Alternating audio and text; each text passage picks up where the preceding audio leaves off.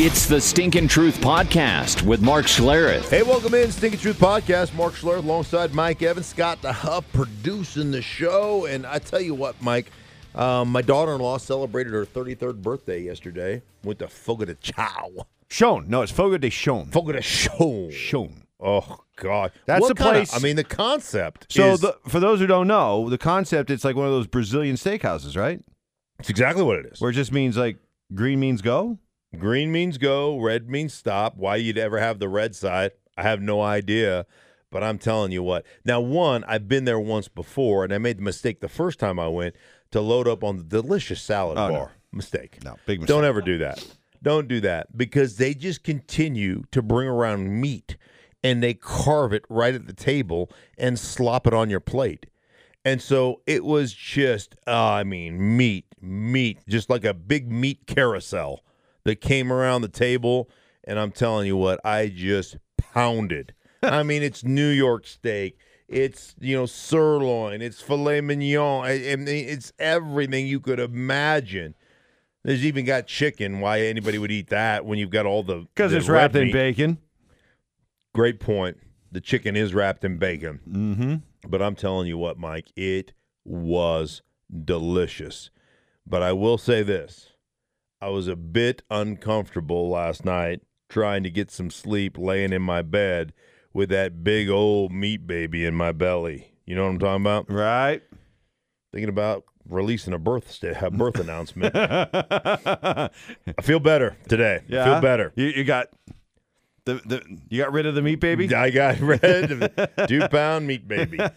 So I'm feeling I'm feeling That's much, much better right That's now. nasty. Yeah. However, we've all been there. Yeah. We've all absolutely. been there. We have all been there. Uh, have we all? Have we all been to the point where we were so fixated on shaving, like Baker Mayfield is? So now, uh, mu- mus- mustache gate. So now Baker has come out and said, "Well, I went with the handlebar during the game because I was o- undefeated Uh, in college in the pros with the handlebar, but now that we've lost." I didn't deserve to wear the handlebar anymore. That's why he shaved after the game and looked like Daniel Stern's character, Wet Bandits from Home Alone. Yeah. I like again, the the overall lack of maturity from that franchise in general is perplexing to me. I mean, you just go through, you know, you go through one, is there a commercial that was turned down? It was there an opportunity off the field that was turned down to build your quote unquote brand during the off season? Because think about it now. I'm not saying you can't get your work done, Mike, because I think you can, but obviously, I think you have to also think about what the perception of the general public will be when every time they throw a commercial break during a commer- or during a game, you're on that commercial. So I think the perception is one of those things. Like uh, Tom Brady didn't start making commercials until Tom Brady was in your like year twelve or like he stayed away from a lot of that stuff. Probably as did Peyton Manning early in his career. I think there's a point where I'm not saying you can't get your work done, but you know, from the general public standpoint, perception becomes reality. And if the perception is you're just out there worried about building a brand and not building a career, um, that becomes a problem. And I'm not saying Baker isn't worried about building a career. I just think the way you go about it, you open yourself up to scrutiny. Then it was, what was it? Oh, look at us. Like the hype is real. You better get ready. Like we're buying into all the garbage that everybody's spewing, you know, on all these talk shows about, hey, the Cleveland Browns are a Super Bowl contender. Like they've bought into all that garbage.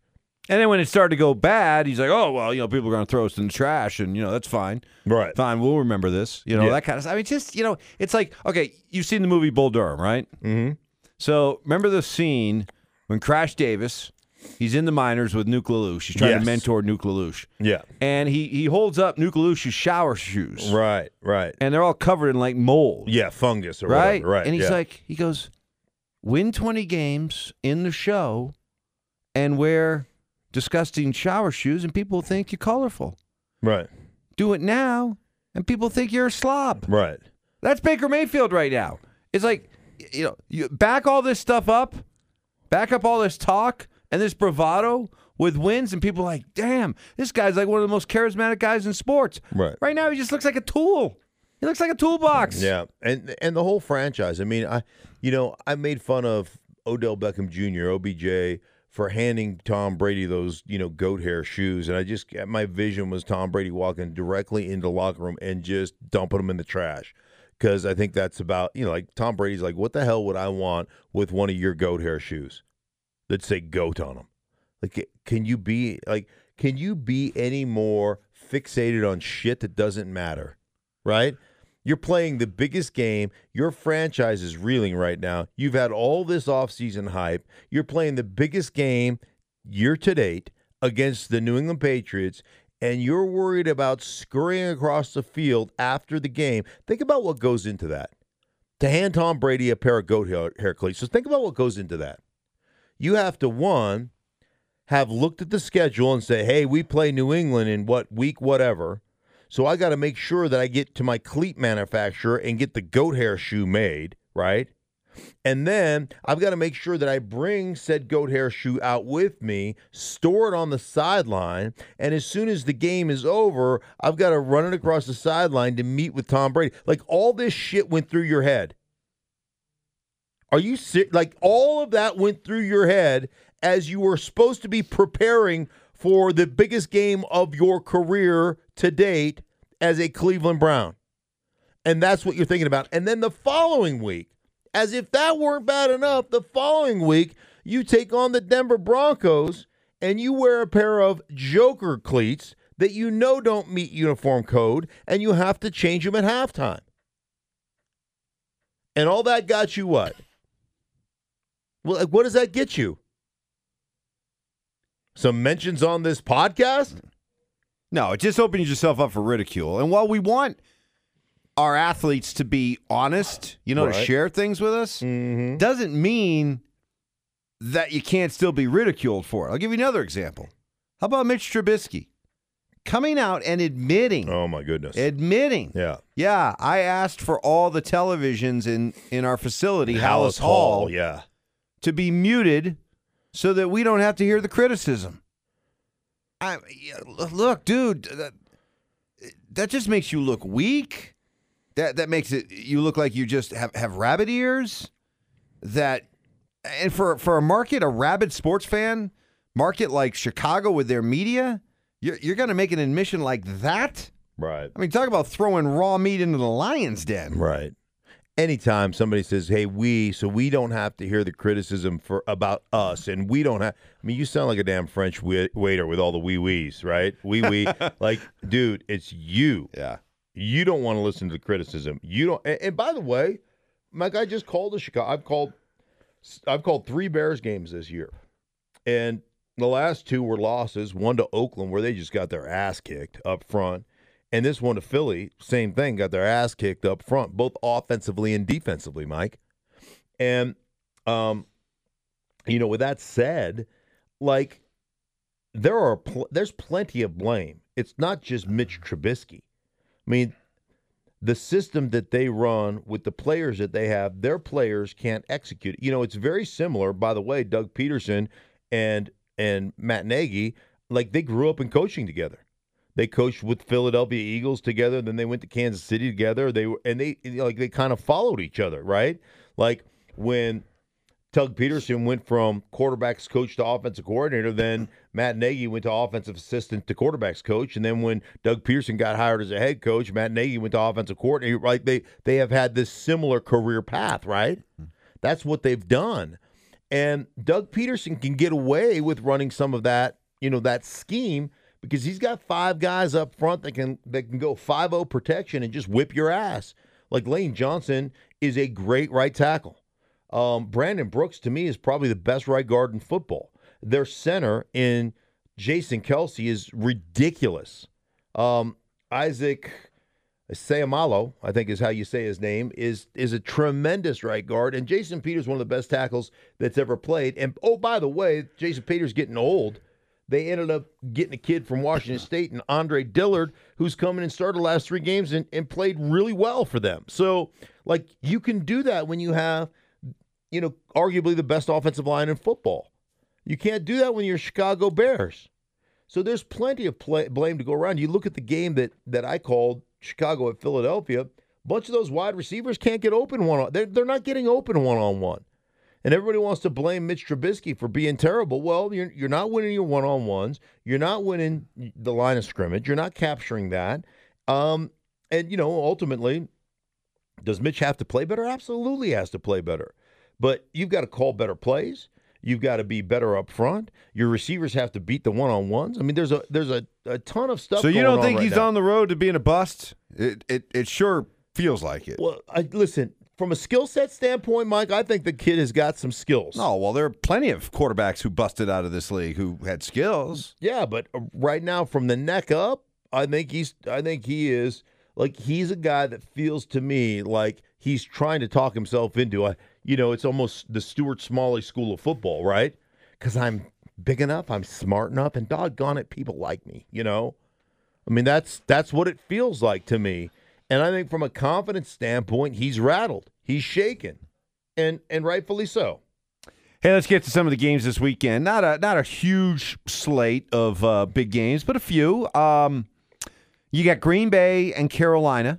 Yes. Green Bay coming off that uh, kind of shocking, dominating loss at the hands of the Chargers, and you, you got Carolina, and, and the Carolina storyline is even more interesting now because Cam Newton done for the season, Mm-hmm. done as a Panther. I mean, is he playing somewhere else next year? Uh, I don't. Yeah, I don't think he'll. I don't think he'll be a Panther next year.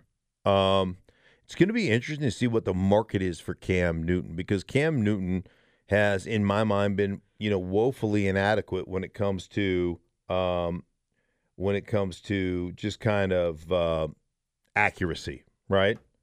Um, so that's been a real problem for him is just being accurate and where he uh, where he's been really good is the designed runs, the quarterback counters, and all the you know the eight ten designed runs that you get for him a game, and all the singled up play action stuff that come off those things. That's that's where he's been really good, and so I um you know I look at that and I think that is that is a tough thing because he's going to be what 31 next year I think, and all of a sudden you're you're like the guy that's only really had success being you know, being that athletic kind of freak show, if that's taken away from him, can he beat you, you know, as a prototypical quarterback that has good mo- mobility, but from the pocket? And Can he morph? A lot of people would say probably not. Because I, I think of somebody like uh, a Steve Young, who is nothing but a running quarterback.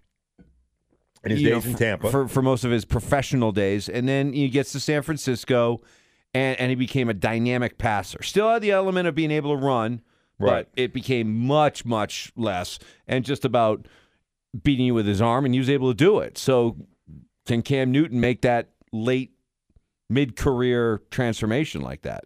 Um, I mean that remains to be seen. I, I think the the issue that you get into, Mike, is is who's gonna who's gonna buy into that? Who's gonna say, okay, this is this is the direction we're going? When, you know, frankly, uh, frankly, he just has never really done it. Although I will give him credit for this. Last year, for the first six or seven games, he was actually really good from the pocket. Um, and so maybe that's you know maybe that maybe that's who Cam Newton could be. But remember, he had the shoulder injury, he's had the foot injury, he's had all these injuries. Maybe if you just actually got him healthy, then maybe he could make that transition. But again, once you get hurt, you know the difference between Steve Young and him is Steve Young was never hurt Yeah, during true, that time. true. So he made that he made that transition tra- transition. When you're hurt all the time, you're always trying to overcome those injuries. That makes it just that much more difficult. But he is he's a very charismatic guy, Uh-huh. and if you're a struggling franchise needing to get a new face, uh, uh, generate some buzz, sell some tickets, some merchandise, you could do worse. with the defense in With- with, Chicago, you know, with- going to a guy like Newton. with the defense that they have in Chicago, and you know they've got some, they've got, you know, I mean they're they're a kind of an eclectic kind of spread type of offense. Could can could you see Cam Newton fitting in Chicago? Yeah. If they just decide that hey, Trubisky is just like he just is he's a bust or he just can't handle, you know, the pressure of being a quarterback in Chicago. Hey, look, there are a lot of coaches, there are a lot of teams out there that just don't want the headache of trying to, you know, bring along and babysit and mama cat a young quarterback. Certainly, coaches, they, you know, they don't mm-hmm. want their future employment tied to a young quarterback. There, there is still a lot of value out there to the idea of, hey, bringing in a guy who's who's done it before, even if he's got a, a bit of a checkered past. That's why Cam Newton will have work somewhere. It's why Andy Dalton, if his Yeah. days are truly numbered in Cincinnati, Andy Dalton's one of the winningest quarterbacks to come into the NFL in the last 10 years. I mean, easily one of the probably top five winningest quarterbacks to come in the league in the last 10 years. He'll get a shot somewhere else. Yeah, you could do a lot worse than Andy Yeah. Dalton being your quarterback. I agree with that. So you got that game. Uh, uh, interesting, and they're all NFC games. Um, Dallas and Minnesota. Yeah, should be a good one, right? Dallas looked a lot better uh, beating the Giants the other night. It was the Giants, but still. And uh, Minnesota, I thought Minnesota they got to be kicking themselves a little bit. You know, they had they had a golden opportunity to go to Arrowhead and beat the Chiefs without Mahomes, and they lose to Matt Moore. So Yeah. they'll be looking to bounce back. So And there's still that. There's always going to be that. Hey, you know, Kirk Cousins Yeah. when he has to when he has to play a team that has a winning record, blah blah blah blah blah. in a marquee type game, yeah, in a marquee matchup type game, he just can't get it done. And, and you know, I mean, I don't like. Is that real? Is that fake? Is that like? Is that in your head? I mean, What do you think? I you know. Do you I think mean, he literally here's, takes here's a guy that's just been- becomes aware of his surroundings and is like, ooh, here's a guy that's absolutely been killing it. yeah, for about four or five weeks in a row, right? Killing it. Last week he goes into Arrowhead. He's 19 of 38, 50% completion percentage, 220 yards, 5.8 per attempt, three TDs, no interceptions, three TDs, which is good, but only 50% completion against the Kansas City defense, Mike, that all right, uh, so they throttled the they, they throttled that defense throttled the Denver Broncos, right? On a Thursday night. But come on, that defense was a big question mark going into that game. And maybe they're playing a little bit better from a pass rush standpoint, but to only complete 50% of your passes, there's got to be something there. Uh, I don't know if you put too much pressure on yourself, if you can't play with freedom, if you're so aware that when I play in marquee matchups, I kind of piss down my leg. You know, i i is there something to it? Um, you know, maybe, maybe, maybe, maybe that's it. Maybe it's just that, hey, man, there's another marquee matchup, and I play, you know, I play tight. Maybe that's maybe that's the deal. I don't know, but here's another marquee matchup against the the Dallas Cowboys. You can maybe erase some of those uh, stigmas that are attached to you, some of that narrative that's attached to you. And uh, you know, you look at the best division races right now. Does it get any better than the NFC West? You got No. San Francisco, Seattle, the Rams. I mean, wh- what kind of division? How good is your division where the Rams are the third place team? The Right. Rams are And- the team flying under the radar And oh, by the way, the Arizona Cardinals are not just an automatic win. anymore. They're just not. I mean, they're not an easy matchup with what they're doing with Kyler Murray. So that division is great, but You've um, seen a lot of San Francisco and Seattle. yeah. yeah. I mean, nobody's more well versed to break this one down than you. they're both really they're both really good football teams and, and they're both you know and pete carroll had said this to me couple weeks ago he's like you know i love the fact that it's coming full circle. I love the fact that the teams that know how to run it that are committed to run it that work on running it those are the teams that are winning football games. Like teams that are are willing to dominate the line of scrimmage willing to play complementary football willing to take the pressure off their defense to some degree with the way they run it those teams are exceptional. And you look at Chris Carson, the Seattle Seahawks, and the physical the physicality he runs with. You look at the uh, just the two tight ends, the fullback, the motions, um, the running game of San Francisco and Kyle Shanahan. I mean, it that that is a that is a great great matchup, and it comes down to this. I mean, ultimately, it comes down to. Can you defend the second chance plays of the Seattle Seahawks? Because I said this on a broadcast. When things break down, it's like Russell Wilson and Tyler Lockett went to Hogwarts together. They, they are on, I mean, they are just totally connected, right? I mean, it's unbelievable to watch those two when things break down, how they just can read each other's minds. It's magical. It's there's a wand. It's Harry Potter esque. there's a wand. There's a wand. Okay. Expecto Patronus. Is that what you say? yeah, Is that your uh, that's my. that's your go-to? Expecto Patronus. That's right. Well, it should be a good weekend of NFL football, and uh, you know, sit back. You you actually get a chance, a rare weekend off for you, I calling know. games. So and no how- Broncos game and no us? Bronco game here for us. So how I you gonna might- I how you gonna spend your weekend? Well, I've got my granddaughters this weekend. Uh huh. So Popo's got the granddaughters. Uh-huh. I might just throw on the red zone and just, Just kind of soak afternoon. it all in. It's a good call. It's a good. It's the way to do it. It's the way to do it. If you don't have, if if there's in a game where you don't really have a, a, a pony in the fight, just put the red zone on. Just watch football Do all ponies day. fight? Do they? I put- think they they do they have a, some they type of fight? pony Or fighting? Do they? Yeah. Do Like they? Like, some they put underground They, kind of pony- rear back. You know, woo, some and then like- underground pony fighting ring that Right, you're but they- they, don't talk about. What's the first rule rule of Pony Pony, Fight? Club? We don't talk the about it. first rule of Pony Fight Club is we don't talk about Pony Fight Club. That's right. Wait, was that, That was a pony? goat. Oh, that was a goat. Yeah. Winnie. I don't know how to Winnie pony. You grew up around horses. I know. Doing horse poop. Didn't you do horse poop horse poop fights? yeah, we did do horse poop fights. yeah. Horse it's- apples. Horse apple. It's a real thing they did in Alaska. They would Everybody- you know, everybody who's you know up most, around You know how most people like, you know, normal people got together and divvied up for snowball fights. They did it to toss ho- horse poop back and forth at each other. Right? No- uh, yeah, sure. There's nothing better than a good old fashioned horse poop war. Just throw one right in a kisser. Oh, Bam. man. Oh, I got horse poop in my mouth. Let's go eat let's go eat lunch. Yeah, everybody laughs. Oh, you got horse poop in his mouth. and then you're done. Yeah, that's not a big deal. On just that a little note. horse poop. All right. For everybody involved in the Stinkin' Truth podcast, we appreciate you guys, and uh, we'll be back with you next week.